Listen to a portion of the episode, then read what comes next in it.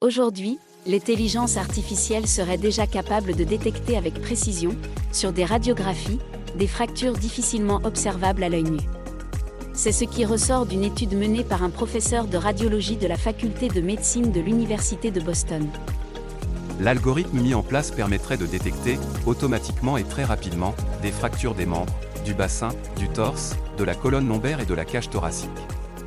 Face à l'expertise de spécialistes, il a ainsi permis de réduire les fractures manquées de 29%, tout en améliorant leur spécificité de 5%.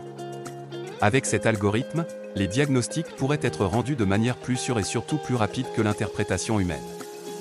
Le premier bénéfice d'une telle technologie serait de réduire le temps d'attente dans les hôpitaux, surtout dans les services d'urgence. Selon les responsables de cette étude, ce travail concernant le diagnostic des fractures pourrait très bien être appliqué de la même manière à diverses maladies et troubles. L'idée n'est pas ici de remplacer les médecins, mais de les assister de manière intelligente dans leur travail.